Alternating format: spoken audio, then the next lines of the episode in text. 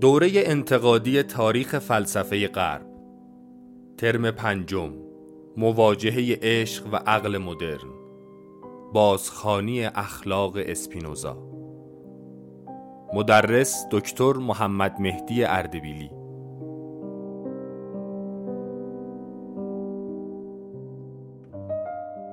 هرچند دکارت نخستین فیلسوف مدرن است اما این بندیکت اسپینوزا بود که عقل گرایی مدرن را به اوج رساند و به تعبیر هگل اصول دکارتی را محقق ساخت.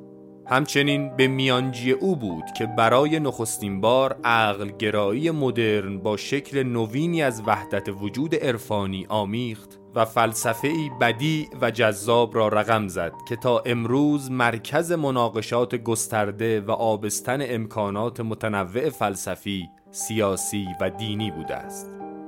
فلسفه پس از اسپینوزا همواره باید موضع خیش را با او روشن سازد تا جایی که هگل سراحتا ادعا می کند که یا باید اسپینوزایی باشی یا اصلا فیلسوف نباشی دوره آموزشی حاضر کوششی است برای ترسیم رؤوس کلی اندیشه اسپینوزا با تکیه بر ام کتاب او یعنی اخلاق. لذا این دوره به کمک متنخانی گزینشی کتاب اخلاق با تمرکز بر کتاب اول و پنجم تبیینی از شبکه در هم تنیده مفاهیم اصلی فلسفه اسپینوزا مانند خدا، جوهر، آزادی، عشق، نفرت، عواطف و عقل به دست می دهد و نهایتا به این پرسش می پردازد که اسپینوزا چه میراسی برای جهان ما و زمان ما از خود به جای گذاشته است.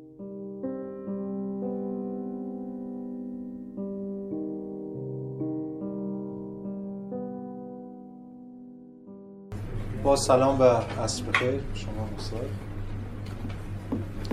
ما بناس در مورد فلسفه اسپینوزا صحبت کنیم. من چند روز گذشته داشتم به این فکر می‌کردم که چجوری میشه در مورد اسپینوزا اصلا بحث در حال اسپینوزا خیلی فیلسوف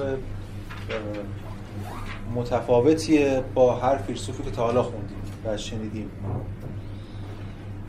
فارغ از اون تعلق خاطر شدید من به اسپینوزا که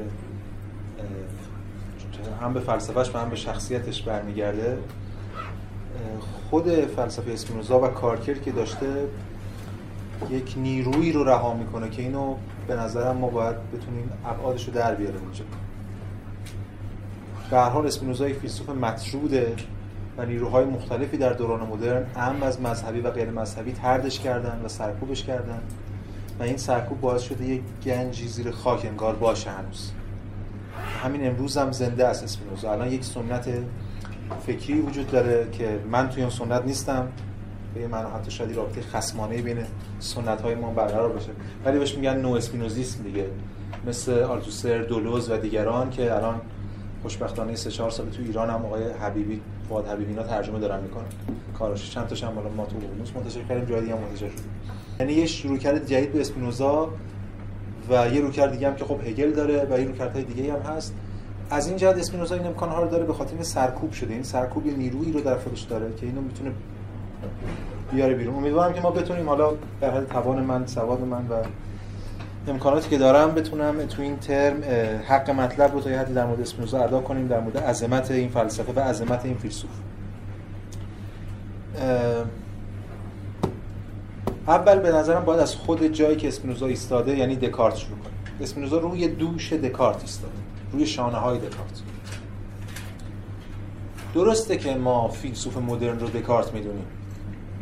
درسته دکارت اولی فیلسوف مدرن می‌دونیم پدر عقلگرای مدرن می‌دونیم. ولی در واقع دکارت پدر عقلگرای مدرن نیست. ما ترم پیش دیدیم که به غیر از اون وجوه اولیش مثل بحث شک روشی یا من میاندیشم پس هستم استدلال های دکارت اصلا برای ما راضی کننده نبود. و به این معنا دکارت ویترین مدرنیته است. ویترین امر مدرنه. ویترین فلسفه عقلگرای مدرن. چون من میاندیشم پس هستم گفت اما خودش به این قائل نیست. ما دیدیم تو آثارش. و این کسی که به این قائله به این ایده مدرن قائله ما در مورد این ترم در مورد این ترم در مورد صحبت کنیم که به چه معنا مدرن. چون خود مدرن بودن یه چیز خیلی مبهمه. وقتی ما میگیم چیزی مدرنه آرتور رامبو میگه باید مطلقا مدرن بود. مدرن به چه معنا به چه معنا اسپینوزا مدرنه ولی دکارت مدرن نیست؟ به چه معنا دکارت ویترین عقلگرایی مدرن ولی اسپینوزا بنیادشون؟ و چرا عقلگراها و مدرن ها همه با اسپینوزا به این معنی دیگه بدن؟ اینا رو سعی می‌کنیم حالا تو این جلسه و جلسه بعدی که بیشتر در موردشون صحبت کنیم. ولی تا اونجایی که به اون سنت فکری که من روش ایستادم و اسپینوزا رو می‌خونم برمیگرده این یه متنی رو براتون فرستادم از هگل توی گروه. که باز به این معنا نبود که شما قرار باشه اینو بخونید بفهمید. برای استفاده سر کلاس این یه ترجمه یه حالا با اغماز قابل استفاده از فصل اسپینوزا از گفتار تاریخ فلسفه هگل. چون هگل سری لکچرایی داره رو تاریخ فلسفه که بعد از مرگش دانشجوهاش منتشر کردن. حالا بخشش هم قصه است تو اینا. اوناش اصلا کار نداریم. یه بصیرت هایی داره هگل تو این درس گفتاراش که اونا برامون مهمه که اینجا می‌خوام به اون بخش اشاره کنم. اول همین فصل اسپینوزا. یادتون است که ما ترم گذشته مثلا فصل دکارتش رو خوندیم اینجا با هم. اون جایی که می‌گفت وارد دوران مدرن شده و می‌تونه الان فریاد بزنه خشکی. وقتی از همین نقل قول سگل بود. اول اول اون چی میگه؟ یه فلسفه دکارت در پی خود انواعی از آراء غیر اندیشورانه را فراهم آورد. غیر اندیشورانه یعنی یعنی خیلی از اون بحثایی که ترم پیش خود شما هم و منم اینجا داشتیم میدیم که این حرفا حرفای مدرن نیست حرفای اسکولاستیک برهاناش ما رو اقناع نمی‌کنه. دقیقا برخلاف اسپینوزا که برهانهای خیلی قوی داره. اما بندیکت اسپینوزا جانشین مستقیم این فیلسوف را می‌توان شخصی دانست که اصل دکارتی را به سوی کاملترین نتایج منطقی آن پیش برد. یعنی اسپینوزا دکارت محقق شده است. حالا من این مصاحبه هم داشتم توی هست اسپینوزا دکارت است که از ترس رها شده. نه. یعنی اگه بگیم هگلی ببینیم ما می‌تونیم متوجه بشیم. دیگه همون منظری هم که من داشتم از اول اگه این تاریخ فلسفی روند فلسفه موجود زنده است و پیش رونده است الان دکارتی که به راستی مدرن شده یعنی اسپینوزا. میشه اسمی هم چیز هست. یا مثلا باز صفحه بعدش صفحه 17 اون ستون وسط پارادوک وسط میگه نظام فلسفی اسپینوزا همان نظام دکارت است که به صورت حقیقت مطلق عینیت یافته است. باز همون ایده. یعنی اومده به ساحت حقیقت مطلق راه پیدا کرد. دکارت محقق. اینو داشته باشیم. ما باید در مورد این صحبت کنیم که چرا اینجوری شده. این ترم می‌خوام همین حرف رو بزنیم. این فعلا تیتر ما. یه وجه دیگه هم فلسفه اسپینوزا داره که خیلی مهمه. اونم عرفانه. یعنی اسپینوزا به شدت تحت تاثیر جردان برونو شهید. یادتون هست که سال 1600 در بازار گلفروشان در واقع اعدام میشه. یه شکلی از وحدت وجود عرفانی داره. رون قائل عرفانی داره اندیشه اسپینوزا. این ریشه عرفانی ما در غرب داریم. حتی می‌تونیم توضیح بدیم. حتی ما باید توضیح بدیم. ولی به این شکل به این شکل در عقل نداره در عقل غربی نداره. به همین دلیل هگل چی میگه؟ هگل می‌دونه هگل می‌دونه این از مدرنیته اومده هگل می‌دونه این فرایند دیالکتیکیه که به اسپینوزا رسیده. ولی چون این شکلی از تجلی تجلی شما توی در واقع جهان مدرن جهان غرب نداریم هگل میگه که تو همین چند قد پایینتر. زیرا یک پارچگی عمیق فلسفه او قبل از بخونیم یک پارچگی رو بگم. ببینید ما حالا سعی می‌کنم تو این جلسه ایده اصلی فلسفه اسپینوزا رو بگم و بعد سعی کنیم که توضیحش کنیم نمی‌خوایم بریم بهش برسیم. می‌خوایم همین الان اول کاری تکلیف روشن کنیم. اسم مونیسته. حتی برای ابسولوت مونیزم. یعنی مونیسم مطلق وحدتگرایی مطلق. حالا ما ترجمهش می‌تونیم بکنیم به وحدت وجود. مونیسم که همون مونویزم دیگه یکی انگاری وحدتگرایی وحدت وجود. ما یه وجود واحد داریم ولا غیر. یه همون یه حقیقت. و این به این شکل درسته که پدرش برای اولین بار که در تاریخ فلسفه غرب ما یادمون هست پارمندس بوده. ولی بعدها به ویژه در اواخر قرون وسطا مثلا شاید به من تو اکارت تو جردان برونو اینا خودش رو توی اینجور عرفان نشون جالبه که در فلسفه اسلامی هم باز خوش پیرپان نشون یعنی ابن عربی میاد اینجا این شکل به وجود که بعد تو مولا صدر شکل عقلی پیدا کنه. این بچه عرفانی ماجراست. حالا اینو داره میگه حالا هگل چی میگه اینجا؟ هگل میگه که زیرا یک پارچگی عمیق فلسفه او آنچنان در اروپا ظاهر می شود که وی به جای معرفی روح به عنوان جوهر سوم در مقال متنایی نامتنایی که خود گفتمان هگلیه آن را به عنوان این همانی در این همانی دو در خدا معرفی می و تمام اینها انعکاسی از سرزمین های شرقی است. هگل داره میگه وسط فلسفه غرب تو دوران عقلگرایی مدرن تو اوج عقلگرایی مدرن که دکارت تحقق یافته است ما رایه از فلسفه شرقی میشنویم. من امروز به شما میگم فلسفه شرقی. چی یادمون میاد؟ چین و هند و ژاپن. تو چین و هند و ژاپن اصلا مونیسم نداریم ما. هگل اشاره داره به چی؟ به فلسفه اسلامی. احتمالا به کی؟ به سهروردی. هگل آیا سهروردی خونده؟ من نمی‌دونم. من گشتی هم زدم سندی نه ولی به حال اشارش به این. حال جلوتر باز نقل قول دیگه می‌خونیم که اینو بیشتر تصدیق می‌کنه. ولی برمیگردیم بحث خودمون. پس دو بچه عقلگرایی و عرفان رو اسپینوزا داره همزمان داره اینا که هم این خیلی پیچیده می‌کنه مواجهه ما رو با اسپینوزا. عرفان اسپینوزا یه ریشه های در واقع سیستی تمدنی هم داره. به این که در حال اسپینوزا یهودیه. یهودی معمولی هم نیست. هرچند هیچ یهودی معمولی نیست. وطن وطن براشون من نمی‌دونی من همیشه آمار همیشه در تنش.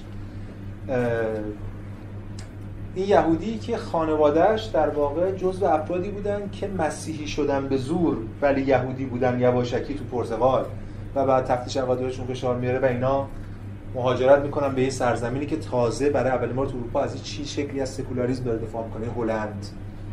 اونم نه به خاطر اینکه خیلی کاملا روشن فکر داشته به خاطر که دعوا یعنی گروه های قوی چنان داشته که به خاطر اینکه تمرکز قوا اتفاق نیفته یه شکلی از دموکراسی یه شکلی از نسبت متوازن نیرو حاصل شد که فضا رو باز کرده برای تصالح دینی و اینا خوشن رفتن اونجا.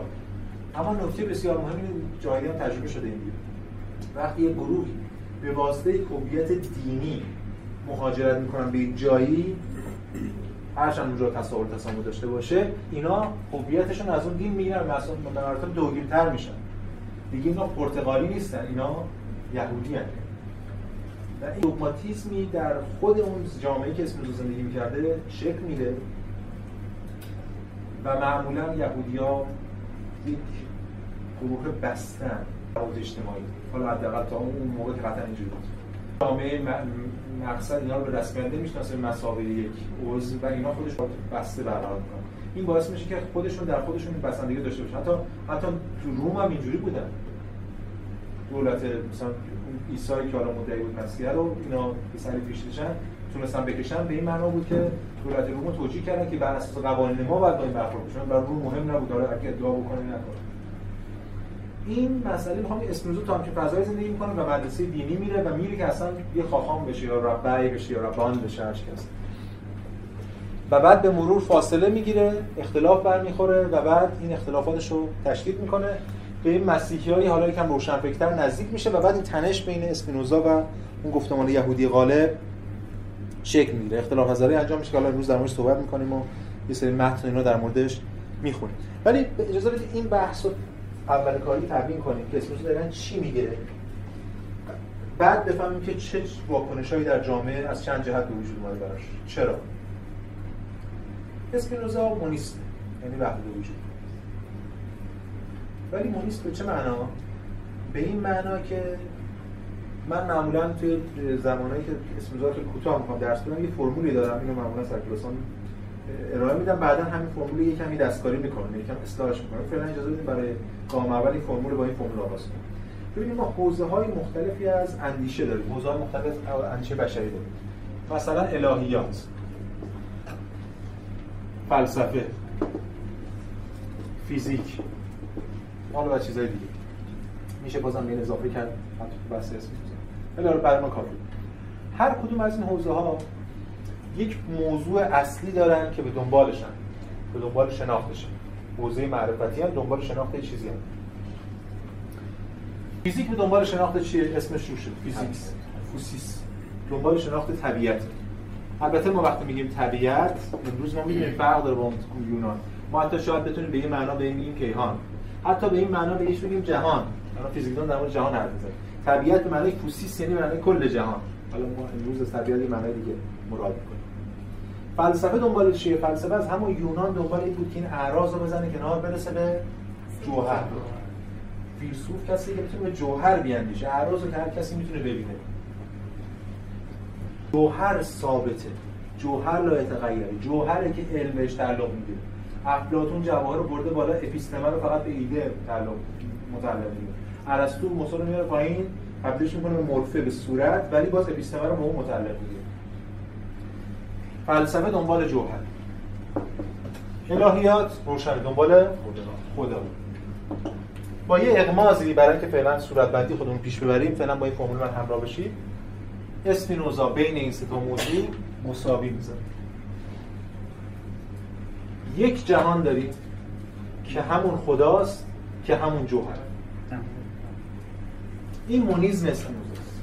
این اون در واقع صورتبندی اصلی فلسفه اسپینوزاست. ولی ما که امروز می‌خوایم صحبت کنیم در مورد این مفاهیم با هر سه مفهوم یه فاصله ای داریم حساب زمان اسپینوزا.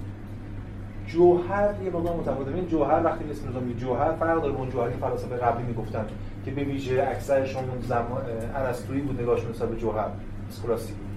برای برای ارسطو جوهر چیه؟ جوهر متکثره. جوهر چیه؟ آقا این ماژیک یه سری اعراض به رنگ و شکل و بو طعم و هر چی که هست. ولی یه جوهریه که اون پشت ایستاده. بهش می‌گفتیم substance یعنی زیر ایستاده. یا به قول خود در واقع substantia به قول خود لاتین یا سابستریتوم زیر نهاد تو یونانی بهش میگن. خب خیمنون این بحثا رو قبلا خب. برای ارسطو ما جواهر داریم. یعنی این جوهرش کجاست اونجاست؟ اون جوهرش هر کی جوهرش ولی اینجا ما با بازگشت پارمیدس به این معنا طرفیم یعنی یه جوهر داریم. کل جهان یه جوهره. ما تو فلسفه غرب نداریم این حرف. از پارمیدس به بعد دیگه نداشتیم این شکل صورت کجا سرکلش پیدا میشه؟ توی عرفان هایی که معتقدن ما یه جهان داریم و اون خداست. واقعی وهمه دیگه. همین حرفا تو اون کار در مورد خدا هم همینطور. خدایی که همه میگن خدا همیشه تصور از خدا وجود داره که خدا خب یه چیزی یه جایی بیرون جهان خلق کرده مدیریت می‌کنه حالا بعدا بهش و جهنمی از همین کل ماجرا. مش میشه. حرف زد دعا کرد. از خدا یونان این بوده تا امروز. یه دورهای خاصی حالا به ما داریم که اینجور در واقع خدا با جهان پیوند درونی پیدا می‌کنه. پانتئیسم به اون معنی که هم خدا هم باز ریشه عرفانی ماجرا نمودار میشه. که اسپینوزا میگه جهان خدا همون جهان. یعنی ما با خدا به مسابقه چیز بیرونی صحبت نمی‌کنیم. ما همه در خدا ما همه تجلی از خدا چیزی بیرون از خدا نیست. و همچنین در مورد طبیعت یا کیهان یا همون جهان هر چی که هست. باز تصورش متفاوته. حالا من اینم پیشنهاد میدم بهتون معمولا به دانشجو میگم. ببینید برای اینکه از این به بعد تو این کتاب تو فهم این سه تا مفهوم طبیعت حالا به ویژه خدا و جوهر مد نظر هر جا گیر کردیم بگیم منظورش چیه ابهام بر وجود من وجود من جاش به اجازه بدید بگذاریم وجود. خیلی کمک کننده خدا برای اسپینوزا وجوده. برای قبلیان بوده. یادتون ترم گذاشته می‌گفتیم دیگه. در واقع خدای فیلسوفان وجود وجودی اثبات می‌کنن وجوده. نه یه موجودی برای وجودی هم چیزی. ولی به این صراحت هیچ متجلی نشد. پس ما یه وجود داریم. یعنی یه خدا داریم این مونیزم اسپینوزا این صورت بندی اصلی ما که خب دیگه الان اینو می‌ذاریم پایه. سعی می‌کنیم همینو در طول این ترم به کمک آثار اسپینوزا به ویژه کتاب اخلاق به ویژه کتاب یک اخلاق همین رو بتونیم صورت بندی و تبیین کنیم. خب ولی نکته وجود داره اونم این است که سوال. این سوال مهمه به خاطر با زندگی خود اسپینوزا که امروز می‌خوایم حرف بزنیم ارتباط داره چرا اسپینوزا میگه خدا جوهر طبیعت. اون جمله معروفش از خدا یا طبیعت. یعنی خدا همون طبیعت. چرا نمیگه یه چیز دیگه؟ چرا نمیگه به وجود مثل خیلی ها؟ اسپینوزا از اون واژه‌ای که زمان خودش یک استعمال هایی داره یه استعمال دیگه مراد می‌کنه. ولی می‌تونه یه واژه دیگه بسازه چون خیلی هم ساختن. قبلا اشاره کردم بعضی فیلسوفا ببینید واژه سازن. بعضی فیلسوفا در واقع دزد واژه ها بعضی فیلسوفا واژه سازن. سری هایدگر می‌خواد بگه من سوژه ندارم میگه دازاین بعد میگه دازاین چه دازاین کی می‌دونه؟ فقط هایدگر می‌دونه. هیچ. میره آخرش ما به دانشجو می‌خوایم بگیم. دازاین تو صورت توضیح میدیم تعریف می‌کنیم بعد دازاین همون سوژه هست خودمونیم. اون نامه در واقع اومونیسمش هم خودش میگه به معنا. بعضی واژه ها اینجوریه. ما میگیم این همونا. بعضی فیلسوفا واژه سازنی تا به ایده جدید می‌رسن یه واژه جعل می‌کنن. میگن برای که ایده جدید نشون بده ولی بعضی فیلسوفا مشخصا مثل اسپینوزا مثل دیگه. اینا فیلسوفایی که نه. همون واژه های موجود رو از آن خود و این از آن خود کردن هزینه داره. هزینه شما به چه کسی پرداخت کنن؟ به صاحبای فعلی اون واژه ها و الان این واژه ها صاحبای بزرگی دارن. خدا یه گروه از الهیون متعلهان و دینداران و مؤمنان و مفصل. یهودی و مسیحی. حالا یهودی هم بوده دیگه. شهر مضاعف. جوهر کلی از فیلسوفان و بحث مفصل در جوهر دارن اینا. طبیعت کلی فیزیکدان و اینا. چرا اسپینوزا از این واژه استفاده می‌کنه؟ یک آمدانه برای اینکه حساسیت همه رو بلد این شخصیت اسپینوزاست. چون ما تنر پیش دکارت رو صحبت کردیم می‌دونیم که چقدر تفاوت وجود داره. بین یه آدم ترسو و یه آدم شوشو دکارت ترسو. مواظبه که کسی صداش نمه اگر هم حتی از کلمات خدا استفاده می‌کنه سری نامه میده که جانشور علایت پاریس آقا این همونی که شما میگید من اصلا من اصلا اسمشو دقیقا برعکس. شیوه مواجهش دقیقا برعکس. شیوه مواجهش اینه که تنش رو ایجاد کنه ببینید اول کتاب بزرگ رساله الهی سیاسی که ترجمه 70 درصد از به تو فارسی هست که با اغماز حالا شاید بشه جایش خون جا افتاده اینا یادم داره. اول همون کتاب کتاب رساله الهی سیاسی که روش صحبت می‌کنیم. کتابی که در مورد الهیات فقه. حالا بعدش به بحث‌های سیاسی هم می‌رسه دیگه.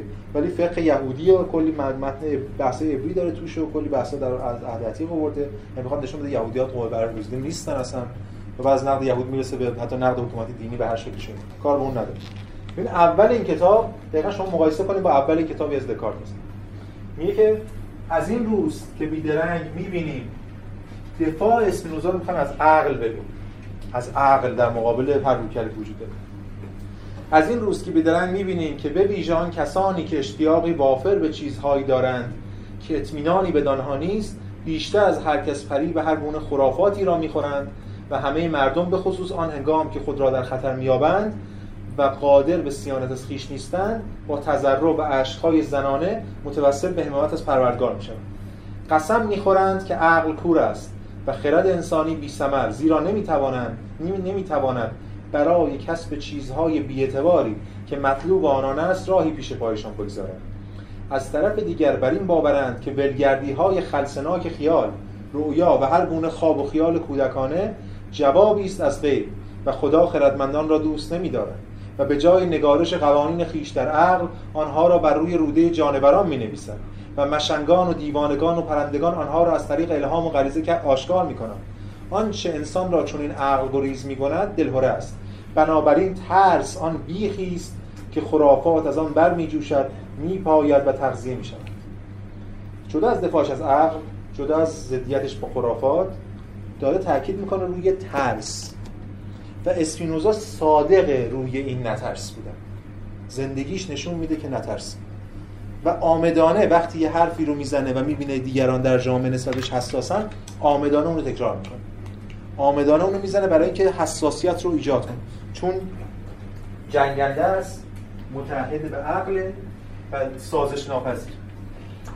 یکی از یه پس یه دلیل استفاده از این ترم ها به این شکل آشکار و تنش تنشزا اینه که این دنبال اصلا تنش دنبال ایجاد تنش دنبال اینه که شیوه نگاهش اصلا اینجوریه. می‌دونی که اسپینوزا از طرف یهودیان بهش سوء قصد میشه.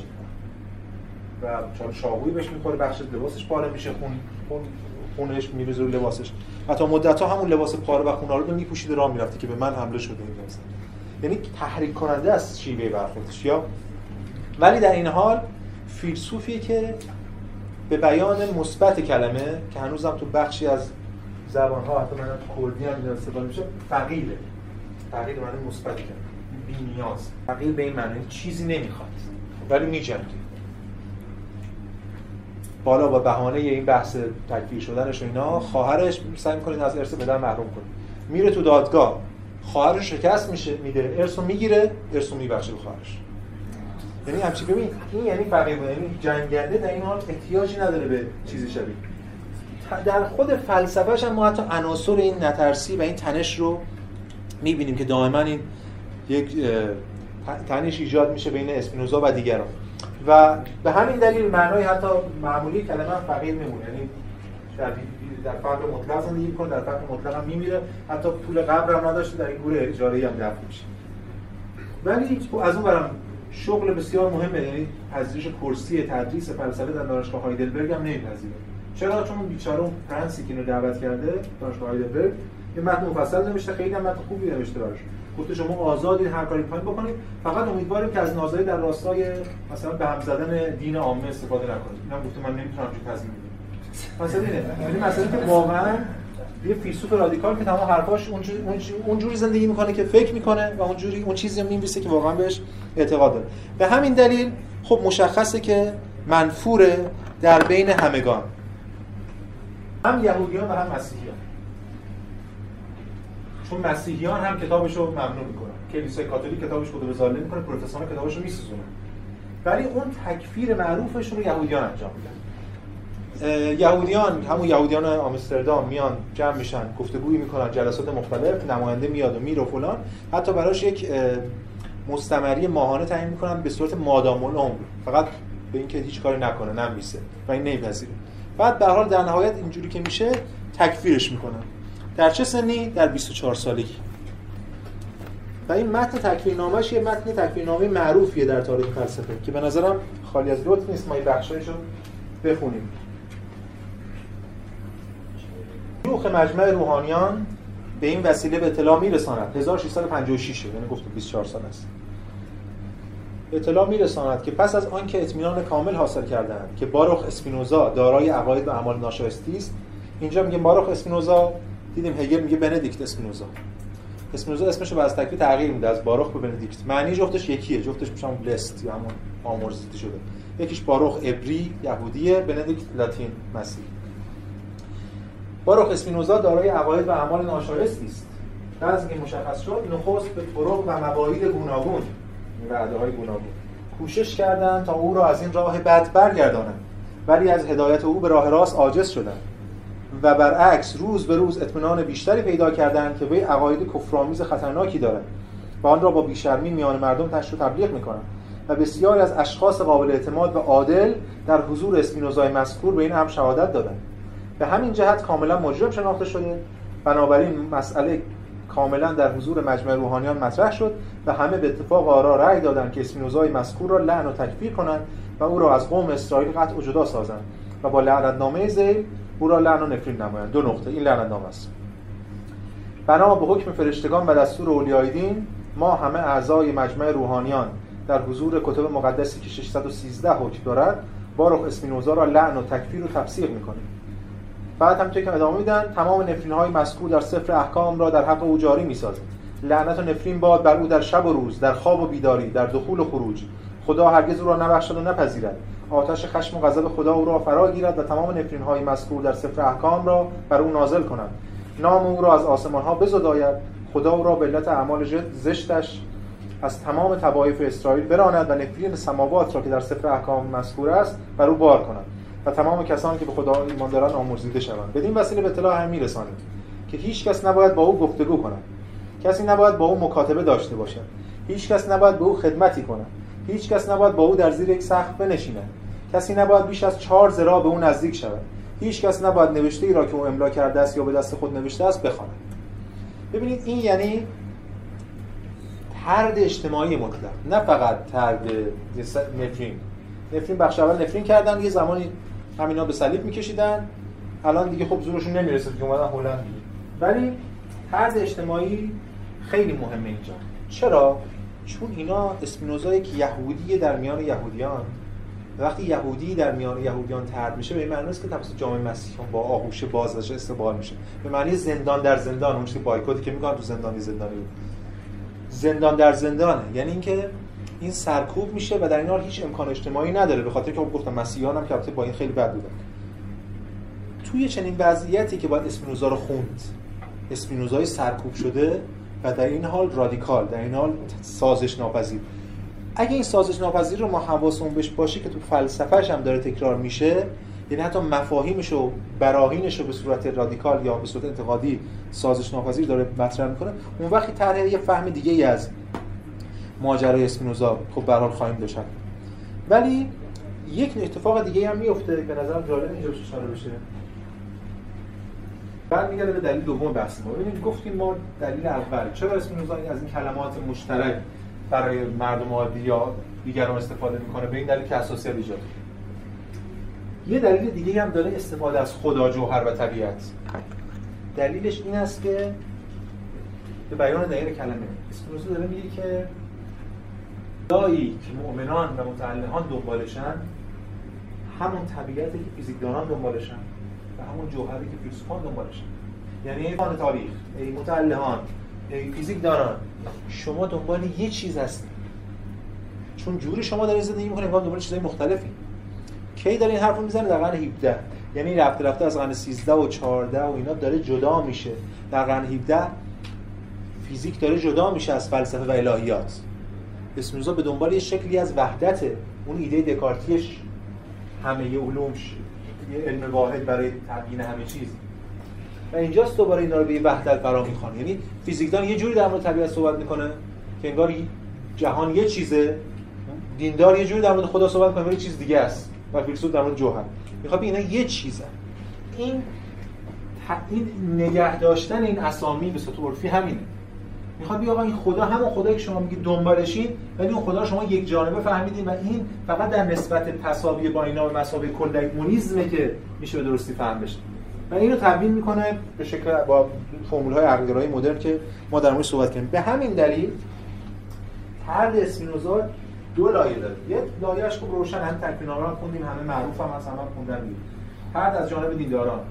مؤمنان که خب رایج هم بوده حالا در مؤمن بودن تا در مدتی بعدش هم اتفاقات افتاد اما یه طرد دیگه هم اتفاق میفته از جانب مدرن ها علیه به خاطر ریشه های عرفانیش. به خاطر که وقتی این داره خدا و الهیات صحبت می‌کنه درسته که اینجا پاتو کفش متعلهان کرده. ولی وقتی خدا رو به طبیعت یکی می‌کنه پاتو کفش فیزیکدانان هم کرده. اون علم روشنگری اسپینوزا رو دشمن می‌بینه و این طرد می‌کنه. و این طرد خودش رو تاریخ فلسفه نشون میده. این خیلی مهمه. اسپینوزا فیلسوفی به این عظمت که ما این ترم سعی کنیم نشون بدیم عظمتشو و بعدها اون فیلسوفانی مثلا مثل هگل اون جمله معروف گفتن که حتما شنیدید یا اسپینوزایی هستی یا اصلا فیلسوف نیستی یعنی فلسفه تقسیم میشه بعد و قبل اسپینوزا. در یه قرن و نیم بعد واقعا مهجور در تاریخ هست این یعنی اصلا اشاره هم بهش نمیشه. مکاتبه داره با لایبنیز لایبنیز بعدی که تنبل قرارش بعدا لایبنیز به این مکاتباتش اشاره نمی‌کنه و حتی سعی می‌کنه که حتی بخشایی که از اسپینوزا وام داره اسم اسپینوزا نیاره. بخاطر اسپینوزا مطروده و بعدها حتی توی عقل ستیزا اولین بار اسپینوزا مطرح میشه. مثلا تو رومانتیکا و عرفا و جوشیزا توی آلمان. که حالا بعد شلینگ و اینا اسپینوزیست میشن و بعد هگل دوباره احیا کنه. یعنی به بیان دقیق کلمه میشه گفت هگل که اسپینوزا رو احیا می‌کنه. به این معنا. چرا؟ چون با همه اینا در واقع سر جنگ داره اسپینوزا و همه اینا دارن طردش می‌کنن. دیندارا به اون دلیل که خیلی روشنه و مدرن ها روشنگری فیلسوفان روشنگری به این دلیل ساده که نگاه های عرفانی داره و اینکه هنوز در اینجا داره از خدا صحبت می‌کنه. یعنی وقتی میگه خدا مساوی طبیعت هم مؤمنان صداشون در میاد و میگن تو چرا خدا رو به طبیعت فروکاستی؟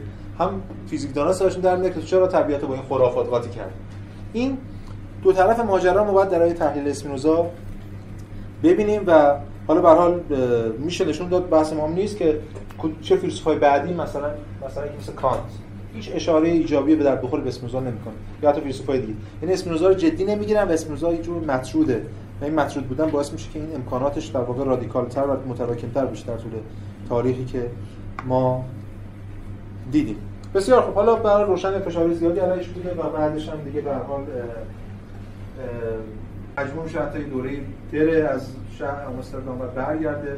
اتفاقای زیادی میفته و حتی بهش تهمت جاسوسی و خیانت هم می‌خوره که اون بحث پیچیده بحث تاریخی سیاسی که با برادران دیویت و اینا دوست بوده اونا رو می‌کشن مردم توی خود خیابون انقدر می‌زنن. اسپینوزا رو دفاع کنه. به فرارش میدن هزار تا ماجرا. و آخرش هم که و شغل عدسی تراشی رو انتخاب می‌کنه. و همون باعث مرگش میشه به چون از سل میمیره دیگه بیماری دیگری که از عدسی تراشی میگن تاثیر میشه. اما حالا خود هگل هم باز خیلی جالبه این عدسی تراشی اسپینوزا رو پیوند می‌زنه و اتفاقا یه کد دیگه به ما میده که منظورش سهروردی از شهر. تو همین صفحه 16 ستون 3 میگه که خط چهارم. در حالی که از طرف دوستان متعددی مورد احترام فراوان واقع می‌شد وی از طریق تراشیدن شیشه عینک امرار معاش می‌کرد. این یک انتخاب دل بخواه نبود که باعث شد او خود را با نور مشغول سازد. زیرا نور در قلمرو مادی نمایانگر آن این همانی مطلقی است که اساس دیدگاه شرقی را تشکیل می‌دهد. باز این یه لول یعنی یه گام یک سند دیگه به در دفاع از این کرد که اگه وقتی شرقی با سهروردی اشاره داره چون تو شرق کی از نور حرف زده و نور که بتونه این همانی رو داشته باشه در کل ماجرا؟ به هر حال پس اینجا ما با یه همچین فیلسوفی طرف هستیم. خب اسپینوزا آثار مختلفی داشته. اشاره بکنیم به بعضی از آثار اسپینوزا. بعضیش خب دست ما نیست. مثلا یک کتابی داره به اسم دفاعیه که نسخه ازش وجود نداره. احتمالاً این دفاعی نوشته شده. بعضی تکفیر میشه دفاعی از خوش می‌نویسه که نشون بده این حرفا وارد نیست ولی آثار اسپینوزا که در واقع الان در دسترس ماست از رساله مختصرش به فارسی رساله مختصر در باب خدا انسان و سعادت او ترجمه نشده یعنی من ندیدم ترجمه ولی باقی آثارش خوشبختانه ترجمه شده و ترجمه روی هم رفته قابل استفاده است. به ویژه مهمترین کارش که اخلاق ترجمه خیلی خوبی داره برای به درد کار ما خب مثلا یه کتاب داره به اسم رساله در اصلاح فاهمه. خیلی رساله کوچیکه. آقای اسماعیل سعادت ترجمه کرده. به فارسی ترجمهش هم خوبه. و بناست یه شکلی از روش شناسی اسپینوزا رو روشن کنه. ولی فرق داره با روش شناسی دکارت که تو کتاب گفتار در روش گفته بود. ببین هم اول این رساله در اصلاح فاهمه که قناس منطق اسپینوزا رو نشون بده و یادآور یه چیزی هم مثلا تربت نه تربت ما میگیم تربتش سراغش ما که در کنار عقلگرایی سنت تجربه گرایی مدرن هم داریم میگیم مثل لاک و بارکیو همه اسم کتاب اصلیشون هم شبیه همه. همه در باب طبیعت فاهمه در باب ماهیت ذهن. همین. این شبیه اون است در اصلاح فاهمه. یه جور روش شناسی عنوان فرعی این کتاب هست در اصلاح فاهمه به بهترین راه برای رسیدن به شناخت حقیقی چیزها یعنی روش شناسی ولی روش شناسیش مثل دکارت نیست. دکارت اولا زیست اخلاقیاتش کار نداره. معرفت جدا کرده اخلاق جداست خیلی امروز برای اسپینوزا اینا یکی. به همین دکارت می‌تونه شک روشی کنه و ادعا کنه. یادتون هست که تو اول تعاملات که من شکی هیچ کدوم از عقایدم دست نمی‌خوره. فعلا اپوخه می‌کنیم اینا رو بعد میریم دوباره. ولی اسپینوزا چی میگه؟ اول هم میگه. پس از آن که به تجربه دریافتم که آنچه معمولا در زندگی اجتماعی روی می‌دهد همه باطل و بیهوده بوده است. شبیه دکارت اینو بعضی که فهمیدم بعضی از آرا غلط بوده. و دیدم هیچ یک از چیزهایی که موضوع یا مایه خوف من است. بی نفسه نه خیلی در بردارد و نه شرقی. مگر تا آنجا که نفس از آنها متأثر شود سرانجام بران شدم که به جستجو برایم تا بدانم آیا چیزی نیست که خیر حقیقی باشد و بتواند خود از خود خبر دهد و نفس فلان و فلان. و در نهایت آیا چیزی نیست که کشف و کسب آن به من سعادت دائم و عالی و بیپایا ببخشد. اسموزا دنبال سعادته به کار دنبال معرفته اینا رو جدا نباید به همین دلیل مهمترین کتاب اسموزا اسمش از اخلاق. می‌خواد حالا ما می‌بینیم بحثا همه متافیزیکیه ولی مسئله اخلاق رو در دونمای هدف خودش داره. مسئله فقط شناخت نیست. بعد به همین دلیل اصلا این بحث اخلاقی شروع می‌کنم برای کتاب. گفتم سرانجام بران شدم زیرا در بادی امر به نظر غیر عاقلانه می آمد که بخوام از چیز متیقنی به امید رسیدن به چیزی که هنوز متیقن نیست چشم بپوشم. می‌دیدم که شهرت و ثروت مزایایی دارد. و صحبت می‌کردم که شهرت و ثروت مردم همه دنبالشن من نمی‌دونستم چیکار کنم چون اگه دنبال شهرت شهرت ثروت باشم و خیلی چیز دیگه باشه از دستش دادم. اگه خیلی این دوتا باشه من برم دنبال چیز دیگه اونم از دست دادم باز دوباره. پس با خود اندیشیدم که آیا ممکن نیست بدون تغییر رفتار و تغییر شیوه معمول زندگی خود بتوانم این طرح نو تحقق بخشم کاری که دقیقاً واسه کار بکنه این زندگی عوض نشه. من برم فقط دنبال طرحم. یا لااقل به یقینی بودن وجود آن دست یابم. برای نیل به این هدف بسیار کوشیدم ولی به نتیجه نرسیدم. نه. باید ثروت و شهرت و اینا بذارم کنار. شک واقعی به لحاظ lifestyle تبدیل به سبک زندگی بشه تا این مواجهه انتقادی. برخلاف اون رو کرده کنه و این به یه معنای رساله کوتاه مختصر روش شناسی که اسپینوزا داره و خب برای خیلی هم میگن اول از بعضی کتاب شروع کرد. کتاب متنش هم متن روون و نسبتا ساده ای ولی کتابی که بعض اون بهش اشاره کنم یه خاصیت خاصی هم داره. شرح اصول فلسفه دکارت. که اینم ترجمه شده همین مرحوم جانگیری ترجمه کرده. کتاب تنها کتابیه که در زندگی اسپینوزا به اسم اسپینوزا منتشر میشه. و چیکار می‌کنه توش؟ دو هفته کلا کتابو نوشته. نگارشش دو هفته نوشته فلسفه دکارت رو با اصول خودش توضیح میده. یعنی روش اسپینوزا سال دکارتی اون چیزی که هگل میگه دکارت تحقق یافته اینجاست دیگه. همون گزاره های دکارتی ولی براهین خودش رو میگه. و دیگه دکارت رو دیگه دکارتی نمیگه. دکارت رو اسپینوزایی داره. به یه معنا میگه. مثلا میگه دکارت ولی از در هم دین خودش به دکارت خب به حال واقفه و ما جلسه بعد به این کتاب ارجاع خواهیم داد. که همونجوری گفتم تنها کتابی که در واقع تو دوران حیات اسپینوزا به اسم خودش منتشر شد. کتاب دیگه که بسیار پرمناقشه بود در خود زمان حیاتش و هنوز تا امروز مسئله داره. رساله سیاسی الهی. که الان ما این نقل قولی از اولش خونده بودیم.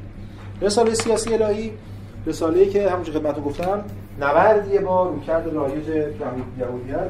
به ویژه بعضی گزارهای خیلی جدی اونجا مطرح می‌کنه که مثل اینکه یهودی اصلا این قوم برگزیده نیست یهودیان حالا یه جایی خدا گفته به یکی که این برگزیده است هر کسی یه چیزی رو برمیگزینه دیگه. به این معنا برگزیدن به معنای خاص بودن نیست. ولی ولی در این حال هم بحث‌های سیاسی خیلی جدی داریم. عنوان فرعی این کتاب که با اسم مستعار منتشر میشه. ولی در این حال همه می‌دونن که مال اون به قول خودتون پس فطرت مرمون یهودیه که یه گوشه‌ای داره نوشته بشه می‌دونم مال اسم اینجاست. ولی خودش با اسم خودش منتشر نمی‌کنه به خاطر شرایطی وجود داره. استاد این رساله کامل ترجمه شده. کامل ترجمه شده. جا افتادگی ترجمه داره. که رساله کامل ترجمه شده. بله. اول داخل مقدمه. بله بله. همون جا افتادگی داره دیگه. به این معنی. دیگه رساله یعنی به این معنی که مثلا یه فصل نداشته باشه اینا نداره. نظر خودمون selective بله دیگه گزینش کرده selective جا افتادگی داره. یعنی مثلا یه پاراگراف یه بخشی برداشته یه بخشی ترجمه کرده حالا من یادمه که نه خیلی سال پیش 10 سال 15 سال پیش آقای جهانگیری که اخلاق ترجمه کرد اینم ترجمه کرده بود اون می‌گفتن. ولی برای اینکه جوونا منحرف نشن منتشر هم چیزی میاد منتشر میگه که از مرگشون باید منتشر بشه بکنن. خب ببینید اولی عنوان فرعی رساله چیه؟ شامل چندین گفتار که نشان می‌دهد فلسفیدن نه تنها می‌تواند مجاز باشد بی آنکه آفت ایمان و ثبات جمهوری شود یعنی فلسفه جمهوری سیاست ایمان دین. این نسبت ایناست. فلسفه باید مجاز باشه بدون اینکه آفت اینا باشه. این دین می‌تونه باشه سیاست هم می‌تونه باشه. بلکه نمی‌توان آن را ممنوع ساخت. حالا این ممنوع بسازین چی میشه؟ بی آنکه امنیت جمهوری و ریشه ایمان را برکند هم چی بهش میگن؟ تبشیر و انذار میگن دیگه. هم داره میگه خب اینا می‌تونن با هم باشن ولی اگه بخواین اینو بزنین اون ریشه اینا رو برمیکنه اگه بخواد ممنوع بشه. و اولش هم از این نامه یوحنا یعنی متن در واقع رویکرد مونیستی خودش اونجا مطرح می‌کنه که از اینجا اینجور شروع میشه. از اینجا می‌دانیم که در خدا میمانیم و خدا در ما زیرا که از روح خود به ما داده است. همون ایده مونیست خودش. و نکته مهمش نوشته پایین انتشار 1670 هامبورگ مطبعه هاینریش کورنات. حالا کورنات. در حالی ما می‌دونیم کتاب از هامبورگ منتشر نشده الکیه. حتی اون آدمی که اسم نوشتم چیزی وجود نداره چاپخونه وجود نداره. این توی خود هلند منتشر شده ولی چون ممنوع بوده الکی گفتن از هامبورگ مثلا منتشر شده و اومده اونجا. به حال این کتاب خیلی حاشیه ایجاد کرد برای اسپینوزا تنش ها رو بیشتر کرد برای اسپینوزا. خب برای اسپینوزا دیگه تکبیر شده و خیلی هم مشکل دارن. ولی نه تنها یهودیان همونش گفتم کاتولیک هم این کتاب موزگیری کردن و اتفاقا اواخر عمرش دیگه یهودی‌ها که کاری با اسپینوزا نداشتن. مسیحی‌ها خیلی باش درگیر بودن و دائما تنش داشتن باهاش و حتی دم در خونش می‌رفتن توهین می‌کردن خیلی چیزای دیگه. این کتاب رساله الهی سیاسی خیلی از این جهت مهمه که و تاثیرگذار. اما کتاب بعدی یه کتابی داره اسم رساله سیاسی. این رساله سیاسی الهیه یا رساله الهی سیاسی؟ درست داره رساله الهی سیاسیشون اسم کام دایرش هست. Tractatus بله Tractatus Theologico-Politicus یعنی رساله الهی یا الهی سیاسی.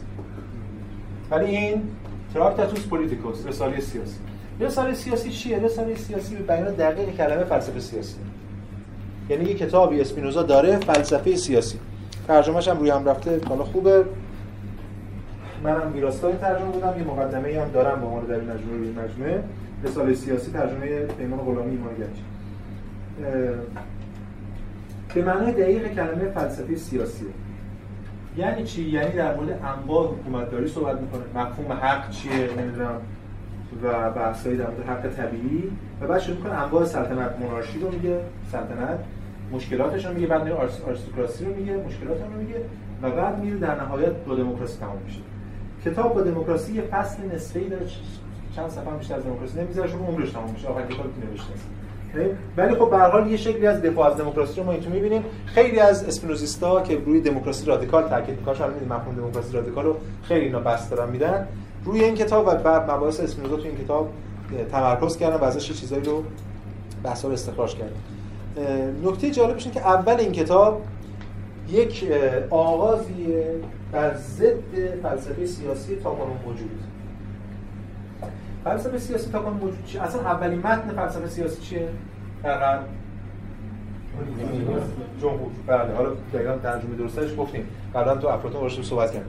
شهرانی یا شهرداری یا حکمرانی یا سیاست هر چی از حالا جمهور. اولین متن سیاسی فلسفه سیاسی اونه. بله همه هم از اونجا شروع می‌کنه اسپینوزا دقیقا داره اونو نقد می‌کنه. می‌خواد بگه که فلسفه سیاسی به اون معنا. یعنی آرمان شهرنویسی که نه تنها مال افلاطون بلکه تو خود دوران مدرن هم مطرح بوده. حتی بعد از اسپینوزا مطرح بوده. تو فرانسه و اینا مد بوده. قبل از اسپینوزا اگه یادتون باشه پیش گفتیم تو فرانسیس بیکن ما داریم کتاب نیو آتلانتیس. یه آرمان شهری به اسم آتلانتیس تونجون توی جزیره جایی یعنی اضافه این فلسفه سیاسی یعنی که آقا بیایم بشینیم ببینیم ساختار دولت ایدال چیه اینو ببوسیم این چیزی که هم بعدا با همین بحث همین استدلال تو عناصر فلسفه حق کتاب فلسفه سیاسی شروع می‌کنه نقد روی کرده یعنی هگل میگه فلسفه سیاسی باید اکنون شروع کنن نه از توهم از اون آرمانشن ببین اسپینوزا چی رو شروع می‌کنه کتاب رو؟ فیلسوفان شورهایی را که بر ما غلبه می‌کنند مفسده هایی می‌دانند که انسان به واسطه قصور خیش در دامانها گرفتار میشه فیلسوفان شور ما غلبه کرده رو بد می‌دونن. بله افلاطون نمونه علاش. اون ساختار خیلی دود خطرناک که گفتیم شبیه مایه کل شمالی هر کس باید اون لاینی که طراحی شده عمل کنه. و این فلسفه همچنان ادامه داره. این شورمندی از فلسفه جداست. اسپینوزا از یک عقل اسپینوزا عقلگراست اما از یه عقلی دفاع می‌کنه که با این شور در ارتباط. عنوان این ترم رو به همین دلیل من گذاشتم جدال عشق و عقل. ما می‌خوایم این جدال عشق و عقل رو ببینیم در اسپینوزا چجوری عشق و عقل به شکل مدرن کلمه باشه ببینیم چی میشه. از عقل داره به طریق از عشق اینا یکی میشن اسپینوزا در نهایت عقل راستی و عشق راستی رو توی یه واژه‌ای در انتهای کتاب اخلاق کتاب پنجم به اسم rational love عشق عقلانی تعبیر می‌کنه. اون رو بالا بهش برسیم. در موردش حرف بزنیم. خیلی پس این از گام اول. حالا واقعیت این است. در افلاطون رو می‌زنه دیگه. واقعیت این است که آنها انسانها را نه آنطور که هستند بل آنطور که خودشان دوست دارند می‌فهمند. در نتیجه اغلب آنها دست به نوشتن حجبیه بردند و نه اخلاق. و هرگز نظریه سیاسی را که بتواند واجد کاربردی عملی باشد از کار در نیاوردند بلکه نظریهشان صرفا در مرزهای وهم مستقل می شود یا تنها می تواند به درد آرمان شهر یا دوران طلایی شاعران بخورد.